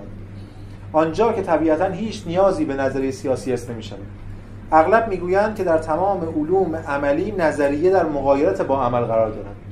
این باور به طور خاص درباره نظریه سیاسی صادق است که این نظریه عمل به چه معنا؟ و هیچ کس به اندازه نظریه پردازان و فیلسوفان برای حکومتداری نامناسب و ناشایست نیست. خیلی مدرن. یعنی در نهایت تو همین کتاب هم می‌خواد بگه آقا حکومت باید از خرد جمعی همون هگل از جامعه مدنی میاد بالا دیگه. از بالا ولی از بطن اومده باشه ببین برمی‌داره دموکراتیک اینجا اسپینوزا برخلاف روکرد افلاطون که می‌گفت حاکمه خیر رو می‌بینه باید اعمال کنه. قدرت رو باید دوم بده اینجا بله دیگه همون فیلسوفر کینگ. اینجا پس ما با یک فلسفه سیاسی حرفه‌ای فنی تخصصی سر کار داریم. این کتاب از این جهت خیلی ارزشمنده که ما البته این ترم واردش نمیشیم ولی میشه در مورد هر کدوم از این کتاب‌ها بهش این یه بحث فنی. اینجا کتاب فنی کاملا فقهی داریم و بعد به سیاست می‌رسه. در لول سیاسی. اینجا کتاب به اون معنی که ما میگیم بهش میگیم فلسفه سیاسی اندیشه سیاسی داریم خب ولی اون کتابی که برای ما خیلی مهمه و این ترم باش سر کار داریم کتاب اخلاق. یا اتیکس اخلاق اخلاقیات اخلاق هر چی حالا اخلاق باشه. اخلاق. خب خوشبختانه این کتاب همونجوری که خدمتتون گفتم ترجمه فارسی خیلی خوبی داره. و مهمترین کتاب اسپینوزاست. همونطور متن که پرسنل میگه میگه اون کتاب اسپینوزاست. ایده اصلی فلسفه اسپینوزا یا متافیزیک اسپینوزا این طور. و اونو در واقع صورت بندی کرده. اول این کتاب زمان زندگی اسپینوزا منتشر نمیشه. بعد از مرگ اسپینوزا است که دوستانش این کتاب رو به همراه یک کتاب نسبی که درباره گرامر عبری نوشته بود رو منتشر می‌کنه. چرا منتشر نمیشه؟ به اجازه یه نامه ای رو بخونم که اسپینوزا به گولدنبرگ نامه می‌نویسه و میگه که من به آمستردام رفته بودم تا کتابی را که درباره آن با شما سخن گفتم منتشر کنم. در حال گفتگو بودم که شایعی پردی پراکندند که من کتابی درباره خدا زیر چاپ دارم. که در آن کوشیدم تا ثابت کنم که خدا نیست. یعنی بی ترین اتهام مثلا گفتم خدا طبیعت یکی چون جمله معروف اسپینوزاست که طبیعت بدن خداست. یکی از دلایلی که دو تا در اصلی اتهامی هم که ذکر شده تو تکفیرنامه یکی میگه فرشتگان موجودات خیالی هستند یکی میگه طبیعت بدن خداست. خب خیلی حساسن. ولی وقتی میگه طبیعت بدن خداست ما می‌فهمیم تو اون صورت بندیش درسته میگه طبیعت بدن خداست. یعنی خدا اگه طبیعت ماده خداست پس این میشه بدن خدا تجلی مادی خود. ولی اینکه یک کتابی نوشته که میگه درش خدا نیست نشون میده چجوری اونجا عوامل کار می‌کنه. توی زبان تو مملکت در مورد کمونیست هم می‌گفتن یادتون باشه. گفتن کمون یعنی خدا کمونیست یعنی خدا نیست. جان روستا و اینا جواب میده دیگه کار می‌کنه. این حرفا کار می‌کنه. جامعه اینجوری. خب. پس من گفتم یه کتابی درباره خدا دارم که در آن کوشیدم ثابت کنم خدا نیست. از این رو بعضی متکلمان و شاید همان شایعه پراکنان اقتنام فرصت کردن و از من نزد پرنس و قضات شکایت بردن هنوز کتاب چاپ نشده. این یه کتاب می‌خواد منتشر کنه که رفتن شکایت. به علاوه حالا گرفتار این بر به علاوه دکارتیان خرفت گشته هم که از بابت اینکه با آرای من موافقن در معرض بدگمانی بودن سعی کردن با استفاده غلط از عقاید و نوشته من از من رفع اتهام کنن. اینا نفهمیدن من چی می‌خوام بگم. می‌خوان از اون رفع اتهام کاری که هنوز هم را ادامه میدن. هنگامی که معتمدانی مرا از این معنا آگاه کردن و نیز اطمینان دادن که متکلمان همه جا در کمین منن تصمیم گرفتم که کار نشر کتاب رو موفق بگذارم تا ببینم اوضاع چگونه است. چرا شما اصلا نمی‌تونسته نشرش کنید جایی پیدا نمی‌شد منتشر کنه اون کتاب.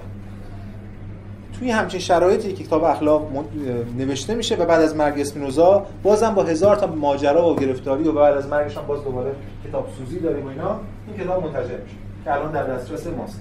خب گفتم خوشبختانه ترجمه فارسیش ترجمه خوبیه. ما بر اساس همین ترجمه فارسی پیش میریم. دو تا ترجمه انگلیسی دیگه هم من دارم که به اونها. یه چی ترجمه مجموعه آثاره. یکی هم خود ترجمه اخلاق مال یکی کرلیه یکی هم شیرلی این دو تا من بهشون ارجاع میدم و متن اصلی لاتین این کتاب رو هم به همراه لاتین در اصطلاح فاهمه اینا هم در واقع توی مجلد منتشر شده اینم داریم. به درد ما خیلی نمی‌خوره چون خوشبختانه مترجم اینجا پاورقی لاتین هم داده. ولی به هر حال یه جاهایی هم شاید اگه لازم باشه بهش ارجاع بدیم. من تو ذهنم از دیکشنری لاتین هم بیارم اگه جایی سوال شد بریم سراغ متن لاتین کمی چکشکاری کنید ببینیم چه زورمون می‌رسه چقدر زورمون می‌رسه چه چیزایی رو معنی کنیم. حالا فارغ از اینکه گرامر لاتین خیلی گرامر پیچیده ایه حتی به معنا از یونانی پیچیده‌تره ولی حالا ببینیم زورمون چقدر می‌رسه حداقل تو مفردات بتونیم یه کارایی بکنیم. خب پس این کاری که ما در طول این ترم انجام خواهیم داد و در مورد کتاب اخلاق صحبت کنیم. حالا کتاب اخلاق چیه؟ کتاب اخلاق در مورد 5 تا فصل یا برای بهتر 5 تا کتاب. اصلا فهرستش هم در حال هست. کتاب اول درباره خدا. کتاب دوم درباره طبیعت و منشأ نفس. سوم درباره طبیعت و منشأ عواطف. چهارم در خصوص بندگی انسان یا قوت عواطف. پنجم درباره قدرت عقل یا آزادی انسان. خب و خب اولا که این کاری که ما ترم پیش با دکارت کردیم قطعا نمی‌تونیم با این کتاب اینجا بکنیم به دو دلیل. یک به همون دو دلیلی که با دکارت کار کردیم. دو تا دلیل همون موقع گفتیم. یک متن خیلی که همه اینجا متن خیلی مفصل دو و مهمتر از اون این که دکارت خیلی ساده است. دکارت بروسنی الف هر کی بتونیم باز کنیم بخونه. حالا کم پیچیدگی داره ولی اسپینوزا اصلا اینطوری نیست. اسپینوزا کتابش خیلی دشواره چند لایه است. البته خوشبختانه ترجمه خوبی داره. مثلا برای نمونه شما نگاه کنید. همین ترجمه فارسیش که شما دیدید دیگه. اینا. یه خط یه صفحه پاورقی مترجم. یه خط یه صفحه پاورقی مترجم. توضیح بده که این چی می‌خواد بگه و واقعا بعضی‌هاش آخرش هم نمی‌فهمیم بالاخره. ولی مسئله چی مسئله چه یه ساختار خاصی داره که من درش توضیح میدم و مقدمات دارمش میگم می‌تونه کمک کنه به ما همین پاورقی ها برای فهم این کتاب. به حال ما چیکار باید بکنیم؟ فرصت نداریم. پنج جلسه که سال 50 جلسه هم بود ما نمی‌تونستیم کتاب بخونیم.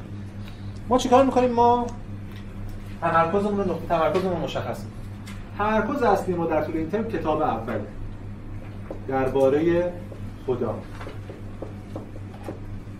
دو درباره خدا. این کتاب اول در واقع مبانی متافیزیک اسپینوزا رو در خودش خدا جوهر نمی‌دونم جبر اختیار همه چی.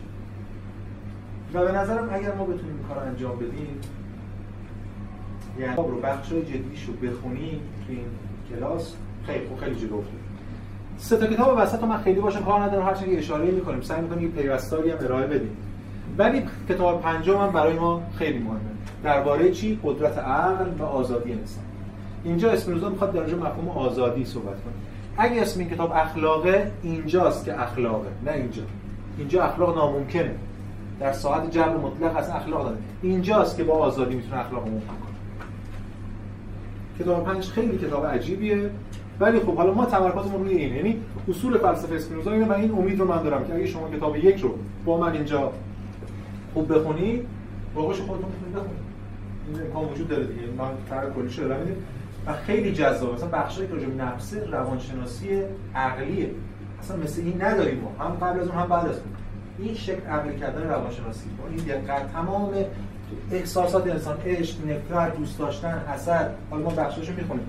همه اینا رو برای اون ساختار عقلانی پیچیده که الان میام حتی صورتبندی اولیه‌اش رو سعی می‌کنم اینجا خدمت شما ارائه بدم. پس کاری که ما می‌خوایم بکنیم که کتاب اول رو با تمام امکاناتی که داریم و سواد انگلیسی من و یه نیمچه لاتینی که بلدم و این چه منابعی که خوندم سعی می‌کنیم یه فهمی از اون حاصل بکنیم. خب قبل از اینکه یه اشاره امروز امروز یه دو قدمی وارد کتاب اول میشیم که حداقل وارد متن شده باشیم اما قبل از اون لازمه که اشاره بکنم به روش اسموس یه روش خاصی داره در این کتاب که باز هم قبل از اون و بعد از اون در تاریخ فلسفه بی سابقه است.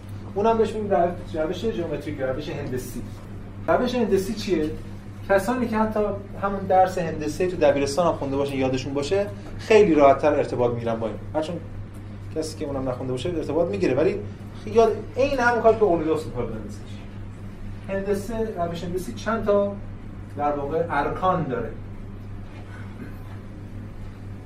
اینا تعاریف.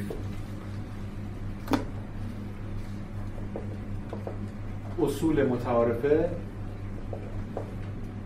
اصول موضوعه. قضیه و اثبات یا برهان. تعاریف definition definitions یا definitiones. اصول متعارفه که axioms یا axiomata اصول موضوعی که postulate یا postulata قضیه هم که proposition یا propositio اثبات یا برهان که میگیم proof معمولا ما. ولی demonstration هم استفاده می‌کنه. که در واقع همون لاتینش demonstratio. ببینید حتی ترماشون هم از هم گرفتن دیگه. مترجم انگلیسی خیلی زحمت می‌کشن بعضی موقع. ما اینجا تو فارسی واقعا دوست کردیم. همونو می‌ذارن دیگه چون دارن دیگه واژه‌ش هم دارن. خب این چیه اینا؟ اینا هر کدوم یه کارکردی داره. تعاریف اون مصالح اولیه که یک فیلسوف برای براهین خودش از بحران می‌رسه. مصالح. شبیهش توی اوگلیدوس چیه؟ خط نقطه. مثلث. اون چه سه زل دارن. هم تعریف میشه دیگه. یه سری تعاریفه. قبلا تو دکار یادتون از گفتیم در تعریف مناقشه نیست. هر کی می‌تونه هر چی خواست تعریف کنه. یکی می‌خواد بگه اجدای افسر تعریف کنه. تعریف در واقع امکاناتیه که می‌خواد از استفاده کنه مصالحش. اصول متعارفه چیه؟ اصول متعارفه اون چیزایی که ما می‌تونیم بهش اصول بدیهی و صدق. اصول بدیهی. بدیهی و صدق. خود آشکار. سلف اویدنس میگن. این خودش خودش رو آشکار خودش یعنی نمیشه ردش کرد. بهش فکر کنیم قطعی میشه. یکی از اصول متعارف معروف چیه؟ ارسطو هم به اینا اشاره می‌کنه دیگه. مثلا اصل این همانی. اصل. اصل امتناع تناقض الف مساوی الف اصول متعارف است. حالا شما می‌تونید رد کنی الف مساوی الف رو. نه اصلا نمیشه تصور کنی. الف مساوی تو مفهوم مساوی نهفته است اما یه اصول موضوع هم داریم که بهش میگن مفروض و صدق. اگه بریم بگیم بدیهی و صدق. مفروض و صدق. مفروض و صدق. یعنی چی؟ ما صدقش رو فرض می‌کنیم. برای اینکه تو بحث رو پیش ببریم. اثبات نمی‌کنیم. بدیهی هم نیست. اجازه بدید وقتی بهش رسیدیم در موردش صحبت کنیم. ببینیم چه به چه معنا؟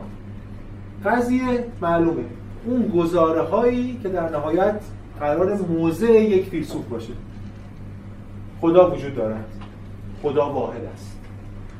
جوهر خداست. چه می‌دونم هر چیزی که دیگه که می‌خوام بگیم انسان مجبور است. انسان مثلث مجموع زوایای داخل مثلث 180 درجه است.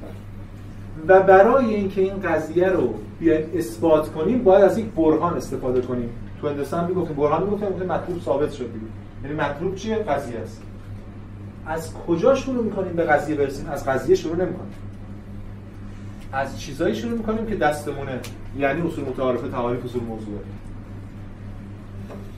هندسه باشی یادتون باشه همینجور بود شما چیزایی داریم و به همین دلیل می‌تونیم یک یک فرایند هندسی عقلی قطعی رو تبیین کنیم برای اینکه یک قضیه رو اثبات کنیم. یه قضیه هست که ما حالا می‌رسیم جلسه بعدش. قضیه 11 اثبات وجود خدا. خدا وجود داره مثلا. این چهار تا اون قضیه است. تو اسپینوزا میشه این کارو کرد. از اصل متعارف یک تعریف سه تعریف چهار تعریف پنج می‌رسیم به قضیه چهار. از اون تعریف سه و تعریف پنج قضیه یک. اینا ما رو می‌بره به قضیه پنج. دو تا اصول متعارف ببینید کل کتاب اخلاق رو میشه به صورت این چارت این مال 7 صفحه اول البته. کل این کتاب میشه اینجوری. حتی بحث روانشناسی.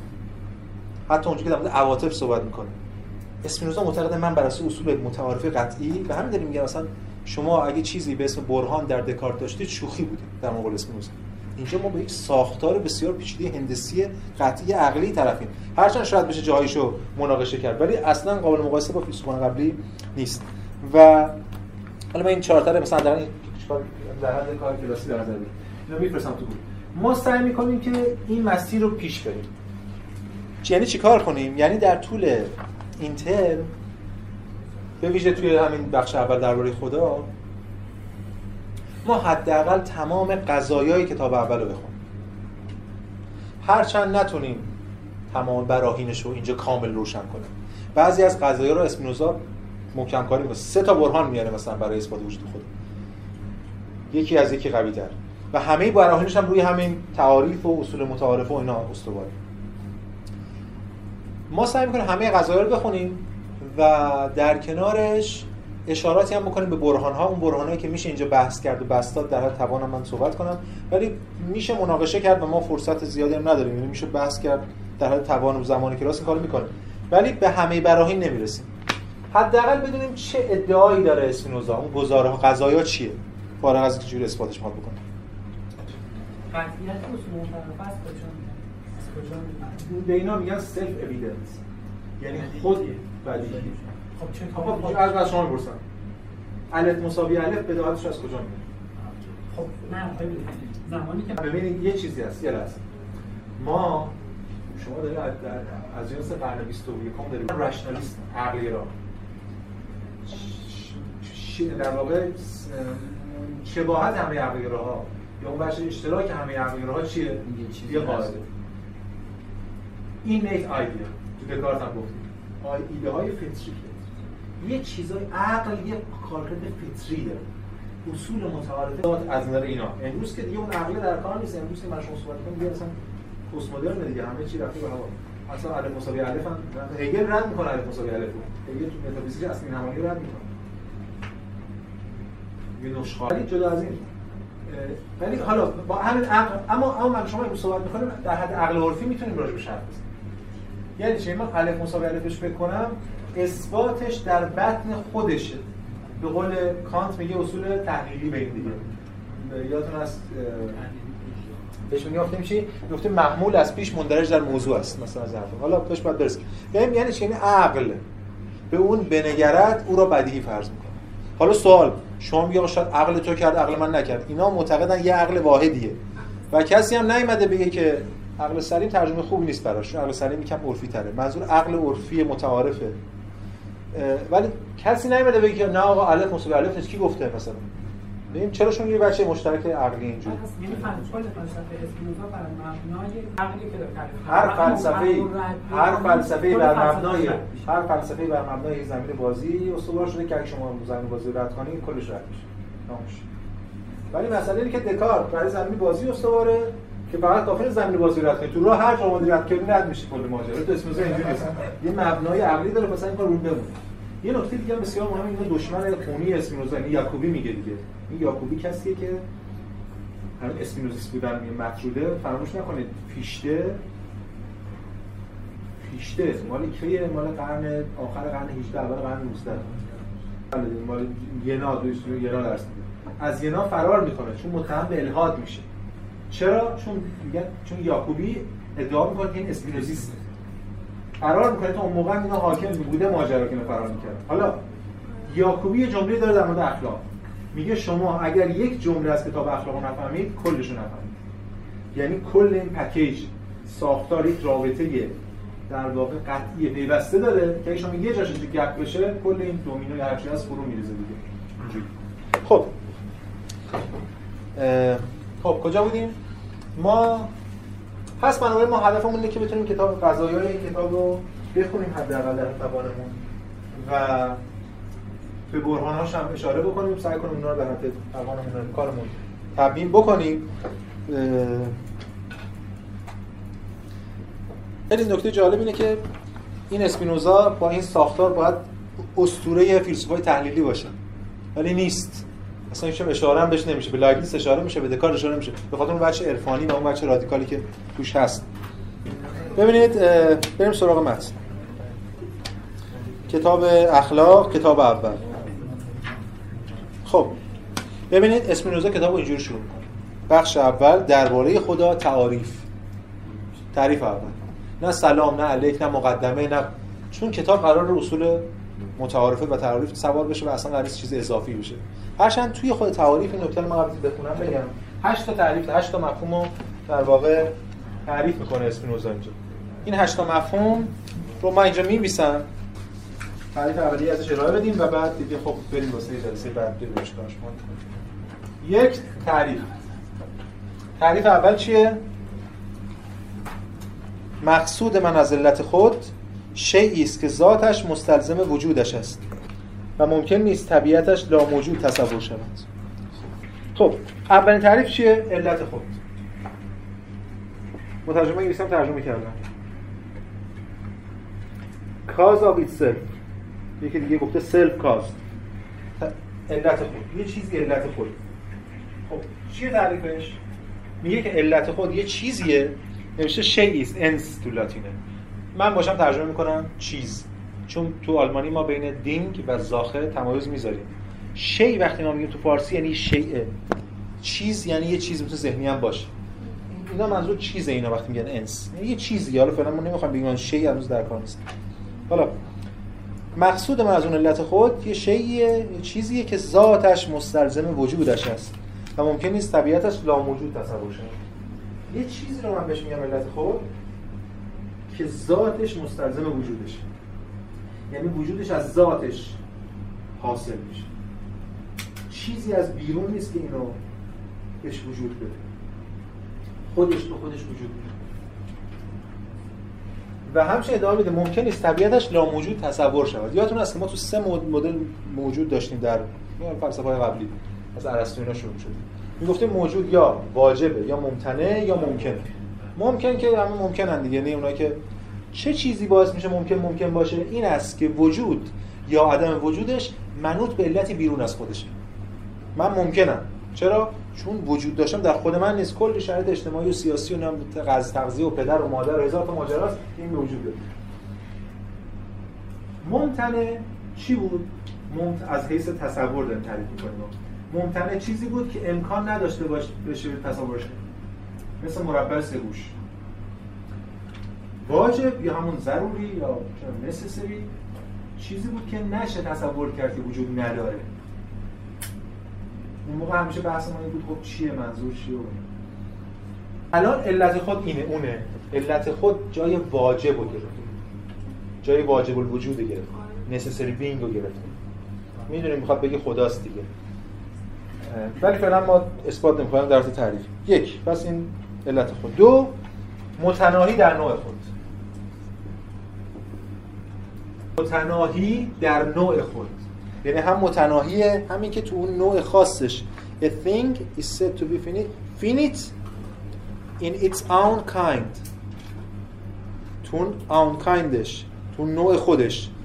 در واقع گنره لاتین همون ژانر میگن فرانسه گنر فینیتا یعنی توی از یک جهت خاصی از یک نوع خاصی این متناهی. خب چی میگه تعریفش تعریف همینه شی متناهی در نوع خود شی متناهی در نوع خود است که ممکن شود با شی دیگر از نوع خود محدود شود.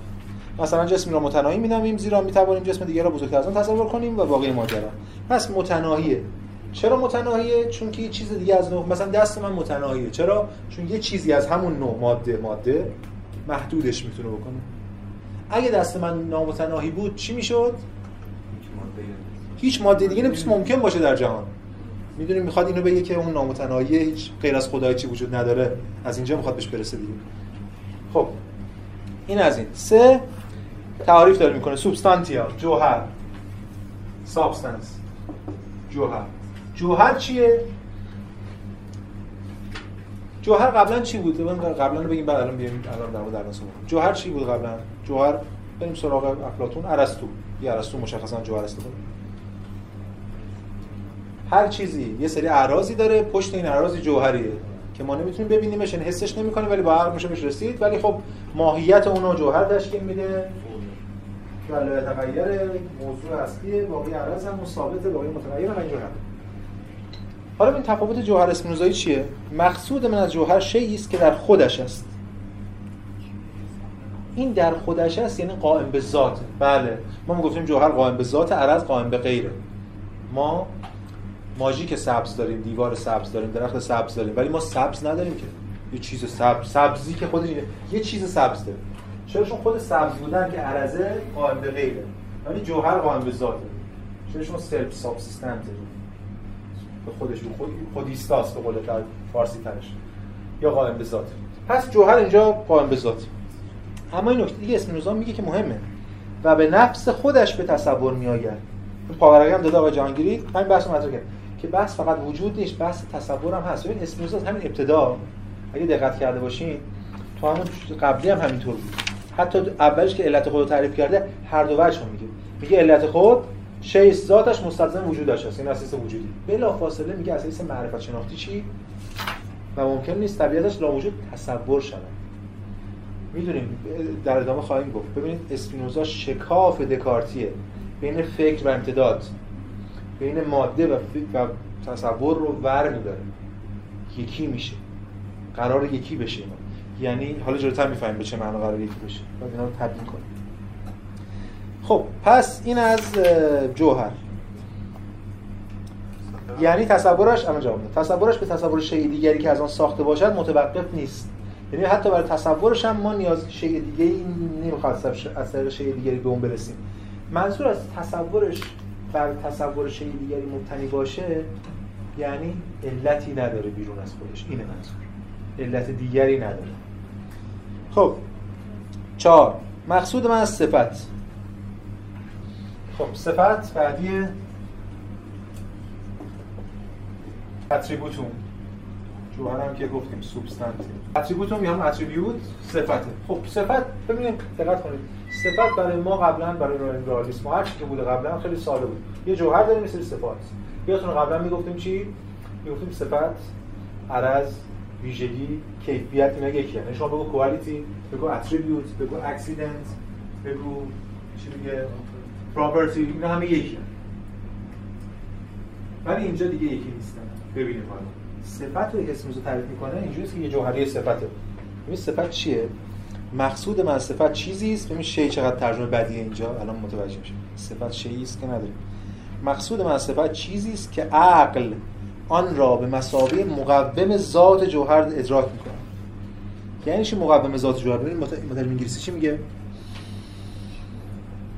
By attribute I mean that which the intellect perceives of substance as constituting its essence. یعنی این داره به مثابه constitute برسازنده یا به قول اینا مقوم یا قوام بخشه essence substance ذات جوهر. صفت مقوم ذات اصلا نداشتیم در طول فلسفه تا برعکس شده. خب همین دیگه. حالا باید بریم عجله نکنه ببین داره میگه یه صفت یه کارکرد ذاتی داره. من الان یه پرانتزی باز کنم فقط. آخر ماجرا رو یکم الان بگم برای اینکه یکم گیج نشین بعد دوباره بعد گام به گام بریم. اینو بعدا هگل رو مفهوم پدیدار هم اشاره می‌کنه بهش اشاره می‌کنه. خود کانت هم مفهوم فنومنولوژی باز دوباره روی تاکید داره. دیگه ما جوهری جدای صفتش نداریم. صفات خدا خود خداست حال تظاهرات هنوز نیست. نه تظاهرات هنوز به تظاهر محل بعد حالت میشه تظاهر.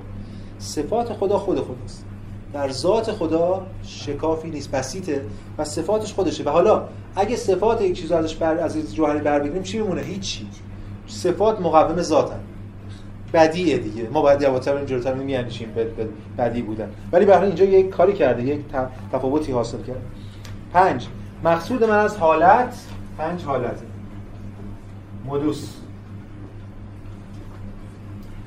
مود حالت چیه؟ حالا حالت اون تظاهرات.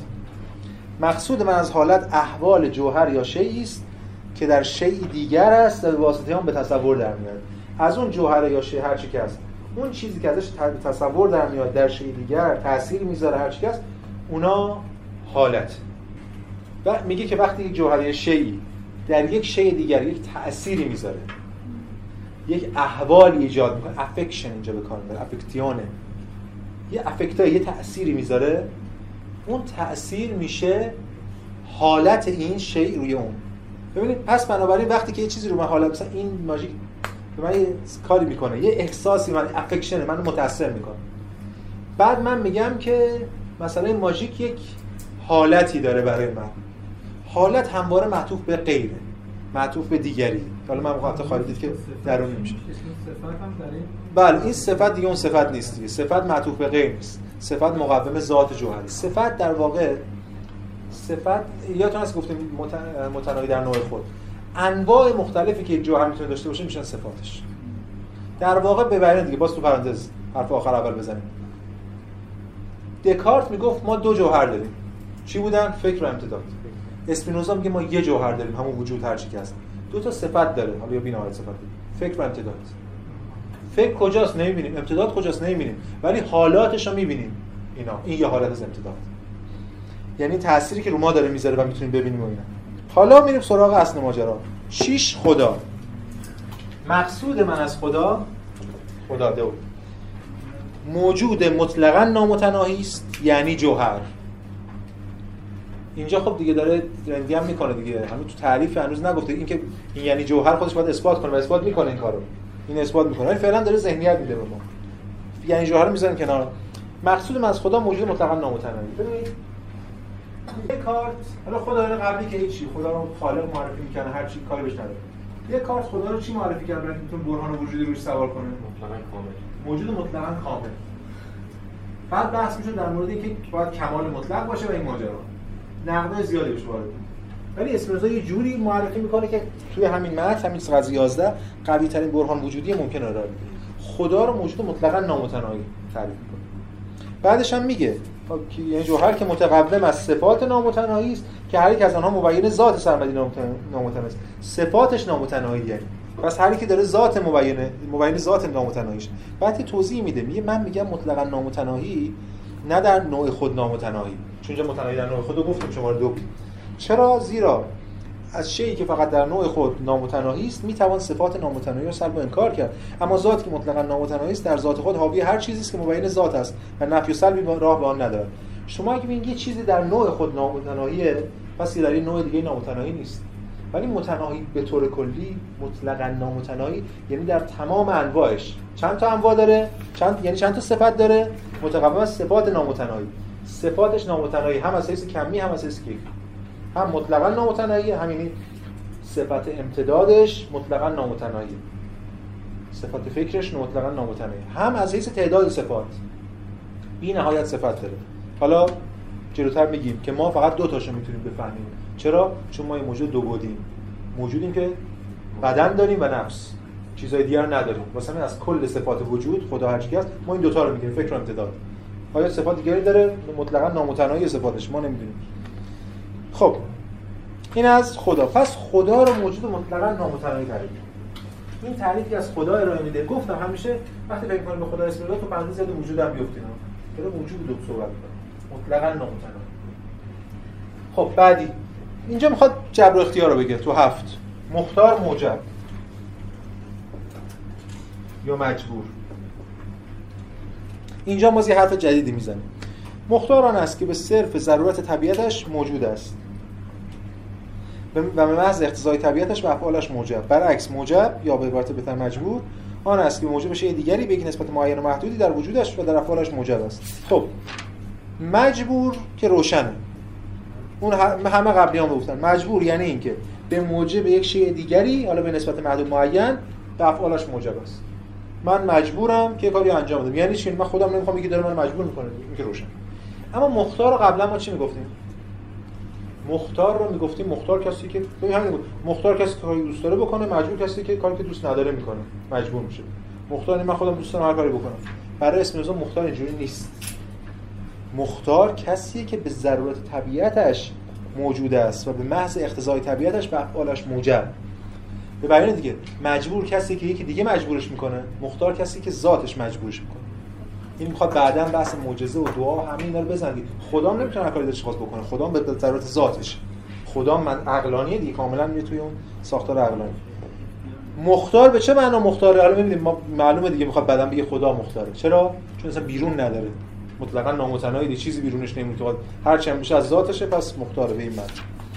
این چه اتفاقی میفته اینجا ما جلوتر خواهیم در جلسه بعد. ما یک جبرگرایی به شدت رادیکال خواهیم داشت در اسپینوزا که در طول تاریخ قبل از اون بی سابقه است. و یکی از دلایلی که هگل میگه یا اسپینوزایی باشی یا فیلسوف نباشی اینه. هیچ کس دیگه نمی‌تونه بعد از اسپینوزا به اون معنای قبلی اختیارگرا باشه یا اراده فردی اینا دیگه همه میره رو هوا ما در موردش صحبت خواهیم کرد. خب آخریش هشت. مقصود من از سرمدیت. سرمدیت یا aeternitas؟ ترجمه می‌کنیم جاودانگی هم بعد نیست همون اترنیتی. ابدیت خوب نیست براشون هم ابدیت داره هم ازلیت اینا در هم سرمدیت خوبه من خودم استفاده می‌کنم. خب. چیه ترجمه سر... مفهوم سرمدیت؟ خیلی نزدیک به همون چیزی که ما قبلا می‌دونستیم. مقصود من از سرمدیت نفس وجود است. از این حیث که تصور شده است که به ضرورت از تعریف شی سرمدی ناشی شود. این که ما بازم شیوه اسپینوزایی که ما سرمدیت رو به تعریف و ضرورت در نسبت بدیم مثل چی مونه وجه مقابلش دیمومت دیمومته اینم بخونیم به حالا اینا رو با هم زیرا این گونه وجود زیرا این گونه وجود درست مانند ذاتشه حقیقت سرمدی تصور شده ولی ممکن نیست به وسیله دیمومت یا زمان. دیمومت همون دیوریشن دیوریشن یا همون دوراتیو این یعنی همون تمپورالیتی یعنی زمانمندی. یه چیزی که گذشته حال آینده داره. مثل ما. الان زمانمندیم. گذشته داریم حال داریم آینده داریم. اگر شما ممکن است دمومت بدون آغاز انجام باشه. بعضی چیزا می‌تونن مثل ماده و چیز دیگه که الان بعدا میگیم می‌تونه آغاز انجام نداشته باشه. پس دیمومت تقریبش روشنه. یه چیزی که گذشته حال آینده داره برای زمان می‌ذاره اما سرمدیت چی؟ سرمدیت چیزی که ما قبلا می‌گفتیم سرمدیت چیزی که زمان برش ابلاغ نمیشه. برای زمان.